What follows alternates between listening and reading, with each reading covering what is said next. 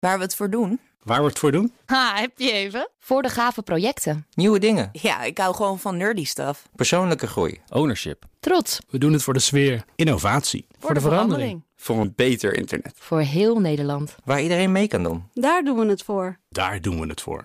Waar doe jij het voor?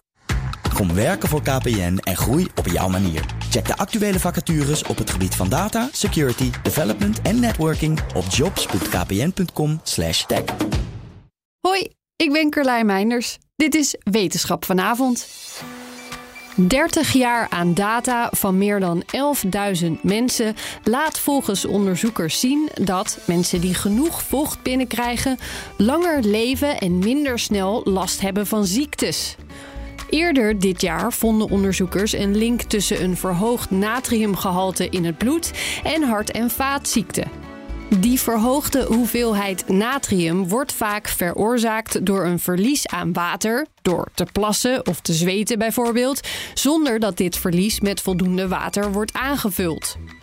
In nieuw onderzoek hebben ze die link verder uitgezocht. En ze zagen dat deelnemers met een verhoogd natriumgehalte in het bloed meer tekenen van veroudering lieten zien.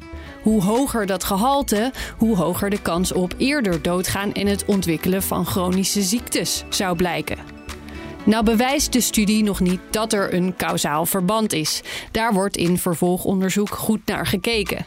Maar de onderzoekers suggereren al wel dat het voor mensen met een erg hoog natriumgehalte van 142 millimol per liter of hoger geen kwaad kan om extra goed op die vochtinname te letten. Hoeveel is dan ook alweer genoeg?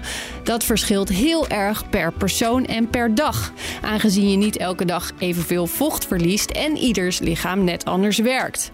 Onderzoekers zijn het er daarnaast ook nog eens niet over eens hoeveel het gemiddeld zou moeten zijn.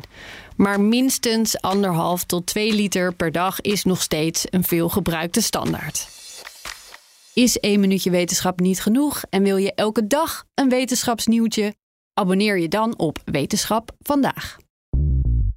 Bij BNR ben je altijd als eerste op de hoogte van het laatste nieuws. Luister dagelijks live via internet. Bas van Werven. En heel langzaam komt de zon op rond dit tijdstip. Je krijgt inzicht in de dag die komt op BNR, het Binnenhof in Nederland en de rest van de wereld. De Ochtendspits. Voor de beste start van je werkdag. Blijf scherp en mis niets.